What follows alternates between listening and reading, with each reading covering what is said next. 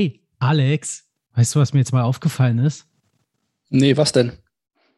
Wir reden hier in einem Blockchain-Podcast, haben aber noch nie wirklich über die Blockchain gesprochen. Oh. Meinst du vielleicht, da sollten wir mal drüber reden? Das ist, glaube ich, eine gute Idee. Okay, aber erstmal kommen die News.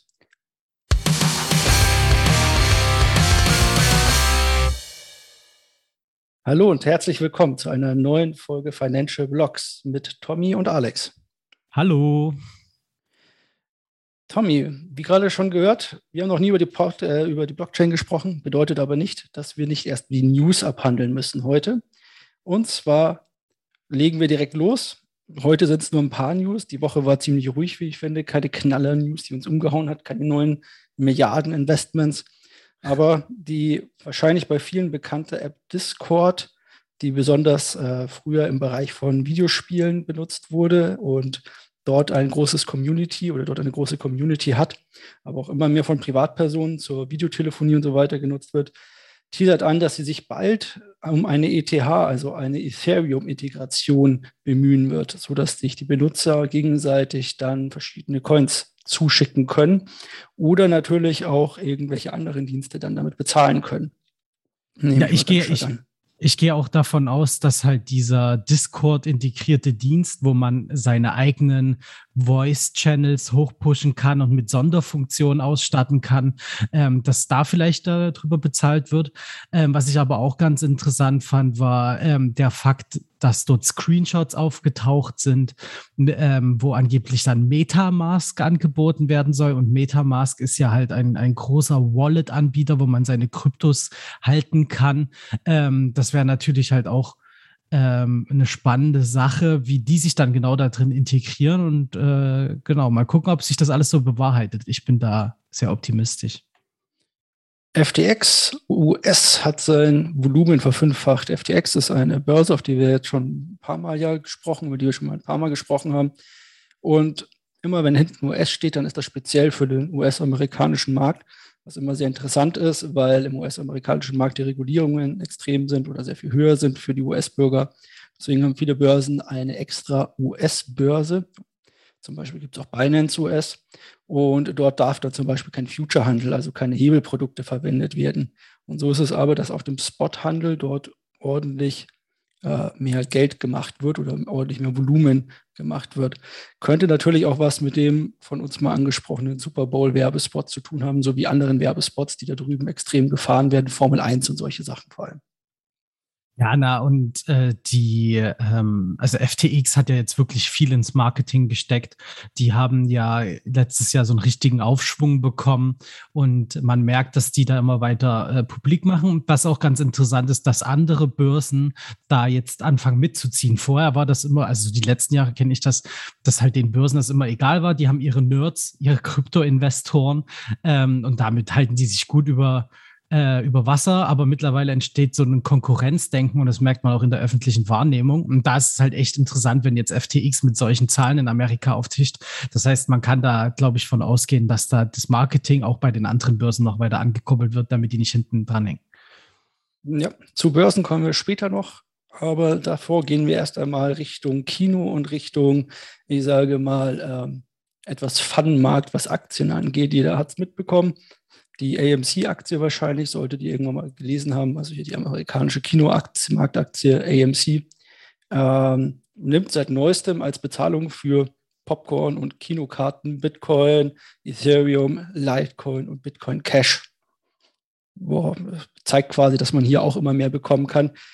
Ist so ein weiterer Vorstoß. Wie oft das angewandt wird, kann ich nicht sagen. Es gibt aber ja zum Beispiel auch die Möglichkeit, in verschiedenen US-amerikanischen Stadien mit Dogecoin oder sonstigem zu zahlen. Also hier geht es immer weiter. Ja, und ich glaube auch, dass AMC da klar den Trend mitgenommen hat. Ich meine, die wurden ja jetzt auch gepusht, genauso wie andere Aktien, die ziemlich am Boden lagen dieses und letztes Jahr, oder GameStop, genau, wo die Community dann gesagt hat, wir kämpfen gegen die großen Trader und wir tun uns alle zusammen und wir kaufen jetzt alle die Aktie und dann geht die hoch.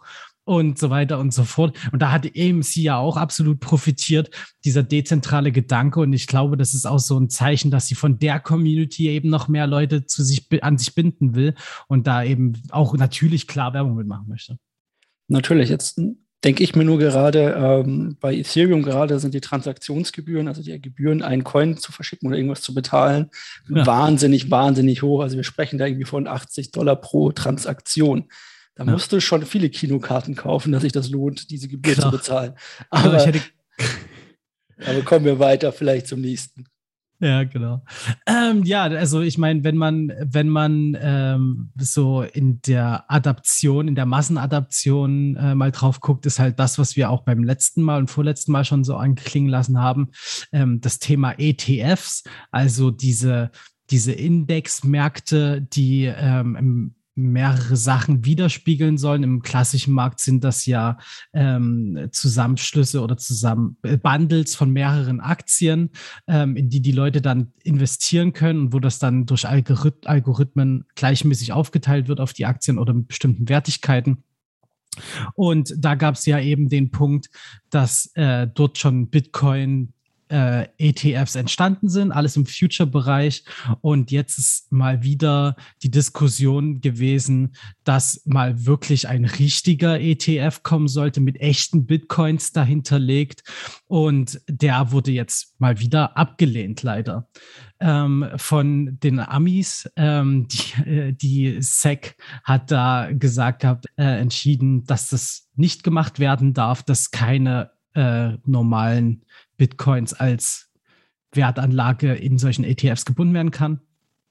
Und was ich da aber ganz interessant finde, ist vor allen Dingen halt ja die Reaktion, die das ausgelöst hat, dass dann halt wirklich Großinvestoren danach einen offenen Brief geschrieben haben. Da sind zum Beispiel halt große Player wie der Grayscale-CEO mit dabei, die dann offen gesagt haben, Leute, hier, wir brauchen das aber. Also ihr könnt jetzt nicht die ganze Zeit über irgendwelche Future-ETFs quatschen. Im Endeffekt brauchen wir auch mal einen richtigen.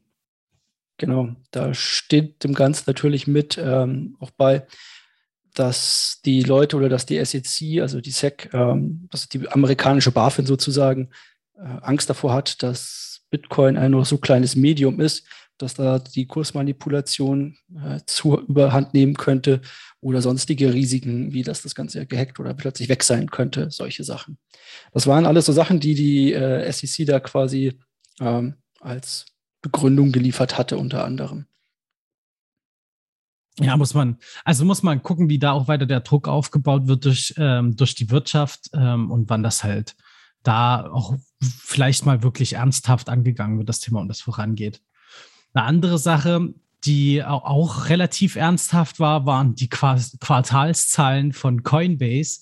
Also was wir jetzt schon am Anfang hatten mit FTX als Börse, ist Coinbase nochmal eine ganz andere Hausnummer. Coinbase ist eine der etabliertesten Börsen auf der ganzen Welt, haben jetzt zum Beispiel in Deutschland auch mit der Solaris Group zusammen sich die Bankenlizenzen geholt, dass sie auch in Deutschland da komplett legitim agieren dürfen und auch jetzt Büros aufbauen. Die breiten sich immer weiter aus, und die haben jetzt auch schon Anfang des Jahres, sind die in den Aktienmarkt eingestiegen, in den klassischen. Und die mussten jetzt ihre Quartalsaktien veröffentlichen. Und die Quartalszahlen, genau. Ja, genau, die Quartalszahlen. Und als diese veröffentlicht wurden, sind alle nicht mehr so happy gewesen, weil im ersten Quartal nach Börsengang waren da extreme Steigerungen zu sehen. Und dieses Mal ist es geringer ausgefallen, und dadurch ist halt der Aktienmarkt kurz ins Schütteln gekommen. Ja, die Börse oder die Aktie hat ziemlich an Wert verloren gehabt und hat ein bisschen nachgegeben. Das wird sich aber wahrscheinlich auch wieder erholen. Also hat sich schon erholt, und das ist der Witz an der Sache. Das ist Ende letzter Woche passiert, und ich habe gerade reingeguckt. Ja, es sieht schon wieder ganz normal aus. Da wurde groß Panik geschürt. Oh Gott, nein, die Sachen brechen ein, aber in Wirklichkeit war es da auch gar nicht so schlimm. Auch am Aktienmarkt herrscht also das Motto, kauft den Dip. Ja, also wenn etwas mal kurz runtergeht, dann wird nachgekauft. Und das ist natürlich die perfekte Überleitung, um einen Blick auf die Märkte zu werfen. Die sehen nämlich diese Woche wieder einmal typischerweise, wenn wir aufnehmen, nicht so toll aus. Also entweder haben wir neue All-Time-Highs, wenn wir hier sitzen, oder wir haben irgendwie nur rote Zahlen oder meistens rote Zahlen. Kauf den Dip. Kauf den Dip.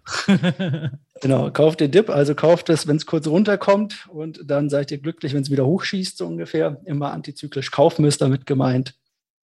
Ja. Bitcoin ist in den letzten Tagen ziemlich unter Druck geraten, genauso wie der restliche Markt. Ziemlich viel abgegeben, wahrscheinlich ziemlich viele Gewinnmitnahmen in den letzten Tagen. Und Bitcoin steht so sehr unter Druck, dass mehrfach eine wichtige Schwelle getestet wurde, die bei so um die rund $58.000 liegt. Die nächste Schwelle wären so rund $54.000, die da drunter liegt. Aber noch hält sie und ist besonders stark. Wir kriegen deswegen hoffentlich bald wieder entweder einen Aufschwung oder es geht halt ein Stückchen weit runter. Genau, das haben wir also so ähnlich ja auch im Sommer erlebt, als der Markt mal so runtergeknallt ist. Da hat man dort die 38.000 als krassen Widerstand gesehen gehabt. Jetzt wird gemunkelt, dass jetzt neuerdings dass die 58.000 sind, was halt so manche Leute spekulieren. Das wäre halt wunderschön, wenn wir nie wieder unter 58.000 fallen. Aber das sind halt aktuell noch Wunschvorstellungen. Da hast du komplett richtig gesehen, das kann jetzt gerade immer noch wieder nach unten knallen. Wir hoffen das natürlich nicht. Selbst wenn, dann ist genug Zeit, um nochmal einkaufen zu gehen. Das stimmt, genau. Wo man wahrscheinlich zu spät kommt mit dem Einkaufen, ist der Gewinner der Woche von CRO, heißt der Coin. Das ist der Börsencoin von Crypto.com. Also immer, wenn wir von diesen Börsencoins oder so sprechen, dann geht es meist darum, dass die großen Börsen ihren eigenen Coin haben und mit dem kriegt man irgendwelche besonderen Vorteile auf den Börsen. Ganz oft ist es, dass es beim Handeln eine Reduktion der Gebühren gibt, also um x% weniger Gebühren, wenn man diesen Coin in einer ausreichenden Masse hält oder wenn man die Gebühren mit diesem Coin bezahlt oder sonstige Vergünstigungen, dass man an irgendwelchen besonderen Aktionen teilnehmen darf. Und Crypto.com ist eine Börse, die vor, ich glaube, 2018 diesen Namen gekauft hat, also diese Domain gekauft hat für mehrere Millionen und damals hatten sich alle lustig gemacht, das war tiefster Kryptowinter. Heute würde ich sagen, es war wahrscheinlich genau das richtige Investment zu dem Zeitpunkt, die Namensrecognition ist ja gegeben und nach den Ankündigungen, dass es einen eigenen NFT-Markt gibt, also einen eigenen Markt, wo man jetzt irgendwelche lustigen Bilder verkaufen kann und eine Gamification des Ganzen. Also man kann täglich Quests oder Aufgaben erfüllen, dass man zum Beispiel sagt, man kauft für $30 Krypto ein oder man kauft für $500 Krypto ein oder irgendwie sowas, bekommt man dann eine Auszeichnung sowie einen Diamanten und diesen Diamanten kann man sammeln und dann umtauschen wieder in $. Wobei da tatsächlich $1 fast ein Diamant ist, was eine ganz gute Umrechnungskurve ist sozusagen. Und somit legt Crypto.com die Woche um rund Stand jetzt 36,5% zu. Das ist teilweise eigentlich ganz witzig, wenn man jetzt so unsere Podcast-Folgen immer mitverfolgt, wie wir dann über Zahlen reden. Da sind halt jetzt natürlich 38% erstmal ernüchternd, aber wenn man, also ernüchternd wenig im Gegensatz zu anderen, ne? Aber wenn man das halt immer im Anbetracht des gesamten Markts anschaut, ist es halt schon eine krasse Hausnummer. Alles andere bewegt sich steil nach unten, also in Anführungsstrichen steil nach unten. Wir haben hier die krassesten Dips teilweise mit minus 20% oder sowas. Minus 25% ist jetzt zum Beispiel Phantom gewesen. Das sind eigentlich überhaupt keine Sachen, wo man sich als Krypto-Enthusiast irgendwie groß Gedanken machen würde. Wie bereits gesagt, im Sommer hatten wir einen 45%-Dip. Das sind ganz andere Geschichten. Aber trotzdem natürlich halt echt stark von Crypto.com. Ich finde halt aber auch ganz interessant, was Avalanche hingelegt hat, also AVAX. Das ist eine eigene Blockchain. Finde ich auch sehr, sehr spannend. Die haben sich nämlich komplett konstant immer gegen den Markt bewegt und sich immer gehalten. Und das war immer erst auch nicht so wirklich, also für mich nicht wirklich nachvollziehbar, weil ich mich eher weniger mit dieser Blockchain auseinandergesetzt habe. Jetzt angespornt durch den Auftrieb auch mal ein bisschen näher reingeschaut und prompt gestern kamen dann auch noch News und Gerüchte dazu, dass jetzt Deloitte mit denen zusammenarbeiten möchte. Das ist ja ist ein großer Wirtschaftsprüfer mit über 300.000 Mitarbeitern, wenn ich das gerade richtig im Kopf habe, weltweit und so. Das ist halt natürlich eine krasse Aussage und das hat halt dem Kurs auch echt gut getan, wahrscheinlich. Muss man natürlich immer sagen, gerade so Wirtschaftsprüfer oder so weiter, auch JP Morgan oder so haben ja auch ihre eigene Chain, weil es einfach wahnsinnig viel Arbeit macht, diese ganzen Transaktionen, wenn jemand mal sowas gemacht hat, zu validieren. Da ist natürlich die Blockchain gut dagegen. Kommen wir wahrscheinlich zu einem der interessantesten Themen. Und dieses Thema teilen wir deswegen auch auf, und zwar Faszination Blockchain. Und heute wollen wir mal ein bisschen zurückgucken auf die Geschichte der Blockchain und besser gesagt auf die Geschichte des Bitcoin, dessen Erfinder und damit auch den Erfinder der Blockchain. Wer war das denn? Wer war denn der große Erfinder der Blockchain? Der große Erfinder der Blockchain ist Satoshi Nakamoto, der die Blockchain im Jahr 2008 oder die Gedanken für eine Währung 2008 hatte, die Peer-to-Peer ist, also von Benutzer zu Benutzer direkt versendet werden kann, ohne Mittelsmann in der Mitte. Aber 1990 oder in den späten 90er Jahren, nicht 1990, sondern in den späten 90er Jahren, gab es schon die ersten Versuche von anderen Personen, sowas zu machen. Also quasi keine Dollar mehr über Banken irgendwo hinzuschicken, sondern wirklich irgendwie von Person zu Person Geld zu verschicken, so als würdest du mir jetzt einfach Bargeld geben. Da gab es unterschiedliche Namen, die da gelten, und auch in einem der berühmten White Paper, auf das berühmte White Paper des Bitcoin, auf das wir später noch kommen, von Satoshi Nakamoto, wollen wir dann später nochmal gucken.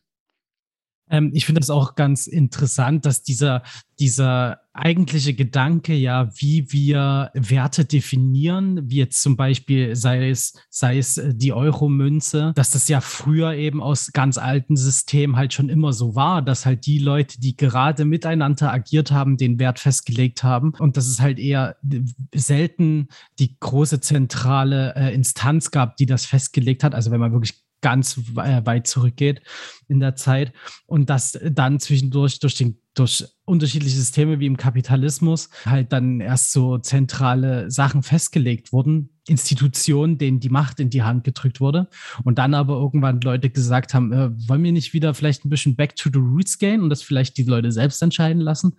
Aber auch da wieder eine ganz, ganz spannende Geschichte, kann man sich sehr lange auch damit beschäftigen, wie so Werte definiert werden von etwas.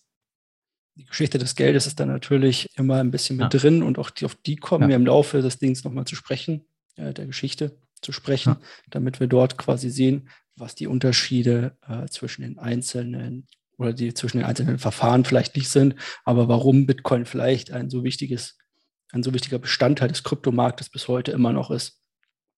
Kommen wir aber zurück, denn bevor es den ersten Gedanken an Bitcoin gab, in den späten 90er Jahren hat nämlich ein Kryptograf, David Chaum zum Beispiel, schon versucht, mit DigiCash, einer digitalen Währung, das Ganze mal zu verziehen über Public Keys und so weiter. Kann man jetzt sich ausmalen, 1997 oder noch davor war das Internet noch nicht allzu weit verbreitet. Das war wahrscheinlich eher zum Scheitern verurteilt, auch der neue Markt gerade am Zusammenbrechen und solche Sachen. Naja. Im Jahr 1997 entwarf dann auch Adam Back den Hashcash, eine digitale Währung, die mit einem Hashing-Algorithmus arbeitet. Wir hören immer mehr Sachen, die auch heutzutage noch wichtig sind. Ein Hashing-Algorithmus, also ein Algorithmus, der erraten werden muss, um etwas zu transportieren, wo Arbeit geleistet werden muss. Public Key bei Kryptographie, das sind die Keys, die wir heute von unseren Wallets kennen. Wenn wir dann Wallets haben, wo wir unsere Gelder hinschicken, da brauchen wir immer eine Adresse, den Public Key sozusagen. Und ein Jahr später, also 1998, wieder Adam Back mit zwei weiteren Kryptografen auf eine neue Idee. Und zwar Nick Szabo, und zwar das Bitcoin-Gold-Konzept und das B-Geld. Ja, das waren alles die Vorreiter sozusagen, die es da gab. Dieses hat schon auf ein Proof of Work gesetzt. Was Proof of Work ist, werden wir irgendwann nochmal später erörtern in einer der späteren Folgen. Das lässt sich nämlich hier nicht ganz kurz zusammenfassen, geht aber darum, dass man halt Rechenleistung aufbringen muss. Ja, genau, also generell ist das halt dieses ganze Thema immer sehr, sehr technisch. Also das muss man halt immer wirklich dazu sagen. Das ist auch immer viel und vor allen Dingen für Menschen, die halt nicht so viel zu tun haben damit, wie wir, zum Beispiel wir beide, ist es immer auch ganz schön erschlagend. Aber wir versuchen das eben auch in den nächsten Folgen ein bisschen weiter aufzudröseln und da allen eine gute Basis zu verschaffen. Als kleines Versprechen vorweg. Mal schauen, hoffentlich können wir das alles einhalten, was wir hier so gut ist, nicht versprechen. Kannst ja jetzt auf mich schieben. Genau, ich schieb's auf dich zum Schluss. Ja. Mal gucken. Also, die Frage ist jetzt aber, warum ist das alles davor gescheitert? War es das nicht erfolgreiche Internet, wie es 1990 noch viele Tageszeitungen geschrieben haben? War es vielleicht einfach, aber auch, dass es keinen Sinn gab, warum wir das Ganze so handhaben sollten? Gut, der Crash des neuen Marktes hat wahrscheinlich da auch viel mit reingebracht, aber auch, dass es nach 2000 den Leuten ja eigentlich ganz gut ging. Also es gab nichts, warum wir irgendwo dran zweifeln sollten, warum wir ein Geld nicht verwenden sollten, das nicht über eine Bank läuft. Bis zu einem Zeitpunkt. Ja, vor allen Dingen, weil halt auch eben halt, was du ja gerade gesagt hast, der Crash, die Dotcom-Blase, die alles damit existiert hat, glaube ich auch gegenüber Technik erstmal ein höheres Misstrauen wieder aufgebaut hat, anstatt sich jetzt auf irgendwelche neuen Systeme einzulassen. Ja, kann natürlich auch sein. Also wir wissen es nicht genau, wir können es nur vermuten. Und das Ganze kam aber irgendwann genau andersrum, und zwar im Jahr 2008. Für diejenigen unter euch, die 2008 vergessen haben, in den aktuellen Zeiten, das war die große Finanzkrise, rüberschwappte aus Amerika. Plötzlich implodierte der Häusermarkt in Amerika, die Lehman Brothers Bank ging pleite und mit ihr gingen plötzlich ganz viele andere Banken pleite oder mussten durch die Staaten gerettet werden. Ich nehme mal an, und hier kommen wir jetzt natürlich überall in die Spekulation rein, dass Satoshi Nakamoto hier sich gedacht hat, dass es so nicht weitergehen kann, dass man hier irgendwas machen müsste, um sein Geld erstens aus dem Bankensektor herauszubringen, dass es sicher ist und dass er vielleicht einfach keinen Bock mehr hatte, anderen Leuten zu vertrauen sozusagen. Und als ich dachte, vielleicht könnten das nicht einzelne Banken oder Aufsichtsräte, sondern vielleicht kann das jeder auf der Welt besser prüfen, was dort vor sich geht. Da muss ich mich immer an diesen Film erinnern, der ja darüber gemacht wurde. Hast du den gesehen? The Big Short? Ja, The Big Short. Ja, großartiger Film. Kann man wirklich nur empfehlen. Großartiger Film. Erklärt auch wunderbar immer, was da gemacht wurde. Ja. Und sie dann bei dieser Wirtschaftsprüferin standen und dann gemeint hatten, naja gut, sie haben dem doch ein AAA gegeben. Ja, wenn wir es nicht tun, dann macht das doch jemand anders. Außerdem bezahlen sie uns ja. Ja. Und da, glaube ich, kommt jedem so ein bisschen die Galle hoch, wenn man hört, dass wie einfach da mit dem Geld umgegangen wird. Und ich nehme mal an, dass das hier eine der Aussagen oder eine der Kräfte waren, die ihn dazu gebracht haben, sich was Neues zu überlegen. Vor allen Dingen halt eben, wenn man die Early Adopter von Bitcoin und der Blockchain-Technologie anhört, wie die darüber reden, dann sind es halt auch eben genauso diese Punkte, dieses Gefühl, machtlos gegenüber einer zentralen Instanz zu sein, nicht mehr Herr der eigenen finanziellen Welt zu sein und davon abhängig zu sein, hat, glaube ich, auch viele damals auch dazu bewegt, sich überhaupt erstmal mit dem Thema auseinanderzusetzen. Und das ist halt natürlich eben alles durch diesen Crash damals so in die Köpfe reingebrannt wurden und das tragen ja heutzutage auch noch viele mit sich. Dieses Misstrauen gegenüber solchen Geschichten, glaube ich, das ist immer noch ein sehr, sehr triftiger Grund. Und so kam es, dass irgendwann um diesen Zeitpunkt herum der Domainname bitcoin.org registriert wurde, und zwar von einer mysteriösen Person. Später wurde dann ein White Paper über eine Mailingliste verteilt, das an mehrere Kryptografen ging. Ja. Die Gruppe hieß Cyberpunks, falls ihr euch da mal schlau machen wollt. Der Titel Bitcoin a Peer-to-Peer Electronic Cash System. Was daraus wurde oder was mit der Zeit daraus entstehen würde, wusste wahrscheinlich selbst Satoshi Nakamoto noch nicht. Also man muss auch sagen, ein White Paper für die Leute, die das nicht wissen, ist halt wirklich so eine klare technische Beschreibung. Also Dokumentation wäre zu einfach zu sagen. Also es hat jetzt nichts mit, will eine normale Software benutzen, sondern da wären schon grundsätzliche Sachen mit beschrieben, die man, das White Paper kann man jetzt auch immer noch jederzeit im Internet einsehen. Also White Paper, eine technische Anleitung sozusagen. Nicht so, genau, dass man dafür Programmieren vielleicht 100%ig verstehen muss, aber es ist auch nicht einfach so zu lesen wie, ja, ich würde gerne Geld von einer Person zur anderen schicken. Ja, schon ein bisschen. Also ich weiß noch, als ich das damals gelesen habe, musste ich ein paar Mal ansetzen. Ja, das ist, genau. Aber das ist erstmal in die Logik halt vor allen Dingen reinzukommen, weil das halt ja eben was ganz Neuartiges war. Das ist heute wahrscheinlich betrachtet noch viel einfacher, als es damals war. Und so kam es, dass Satoshi Nakamoto und diese Person oder mehrere Personen, eine Gruppe, eine digitale Währung erschufen, den Bitcoin. Das hat mehrere Anläufe natürlich gebraucht. Und es wurde viel daran rumgewirkt. Und hier endet dann auch schon die Geschichte des Bitcoin, weil wie natürlich eine gute Geschichte muss sie auch irgendwann mal ein Ende haben. Aber ich finde das, oder möchte hier noch an Satoshi Nakamoto selber eingehen. Man könnte jetzt natürlich meinen, dass er das gemacht hat und jetzt der große Obermacker ist, der irgendwo ein dickes Auto fährt und irgendwie der reichste Mensch der Welt ist. Aber Satoshi Nakamoto ist bis heute anonym. Seine Wallet ist auch bekannt. Wenn ihr die googeln wollt, könnt ihr gucken. Da könnt ihr auch reingucken. Es gab immer wieder Leute, die sich, oder von denen man dachte vielleicht, dass sie Satoshi Nakamoto sind, die es aber nie waren.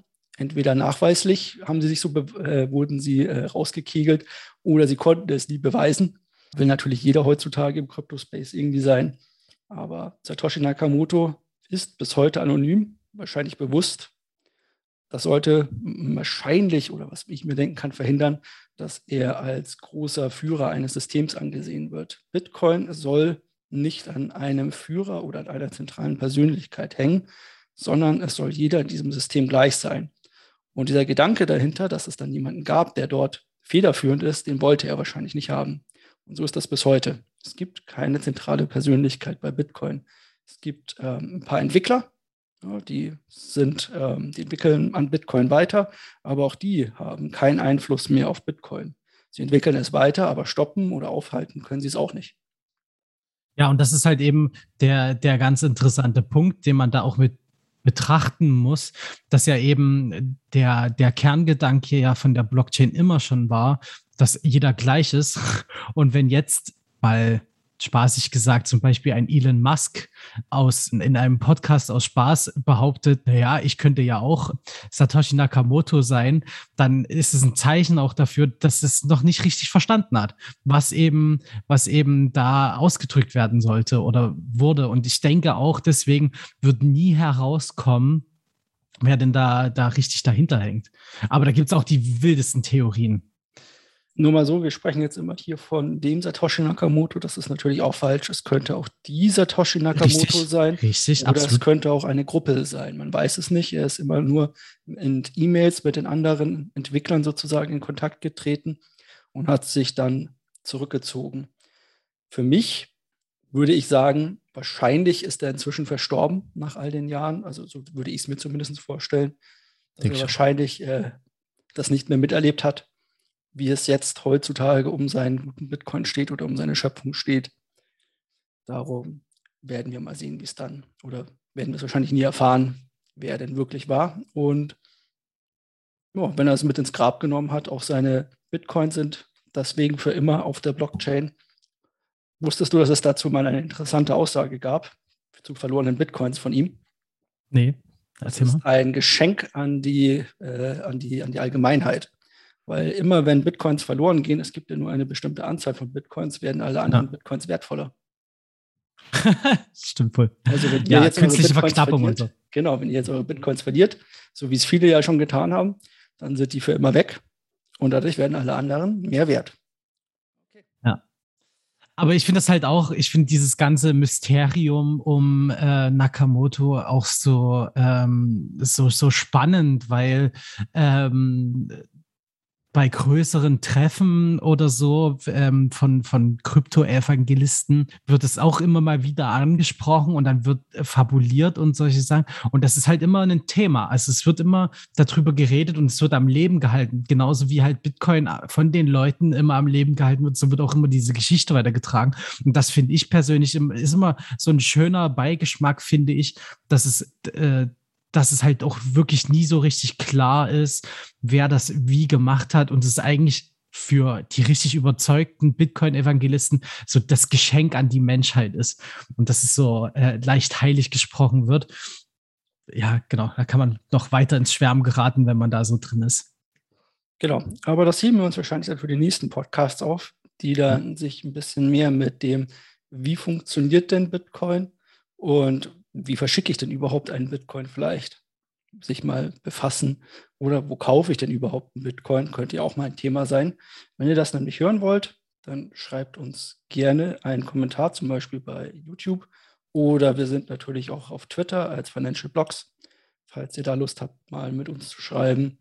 Und vor allen Dingen abonnieren. Und vor allen Dingen abonnieren ist ganz wichtig. Dann kriegt ihr das auch so mit. Abonnieren, ein Like da lassen, ein Sternchen oder eine Bewertung, je nachdem, auf welcher Plattform ihr seid, helfen uns. Und als Aufgabe, jeder, der zuhört, ihr sagt einfach 5 euren Freunden, dass sie sich mal eine Folge anhören sollen, am besten die hier, damit sie endlich mal wissen, woher der Bitcoin kommt. Noch irgendwelche Worte? Nein. Ich hoffe, dass wir nächste Woche über grünere Zahlen reden können als heute. Hoffe ich auch. Und bis dahin verabschiede ich mich. Ciao. Ciao.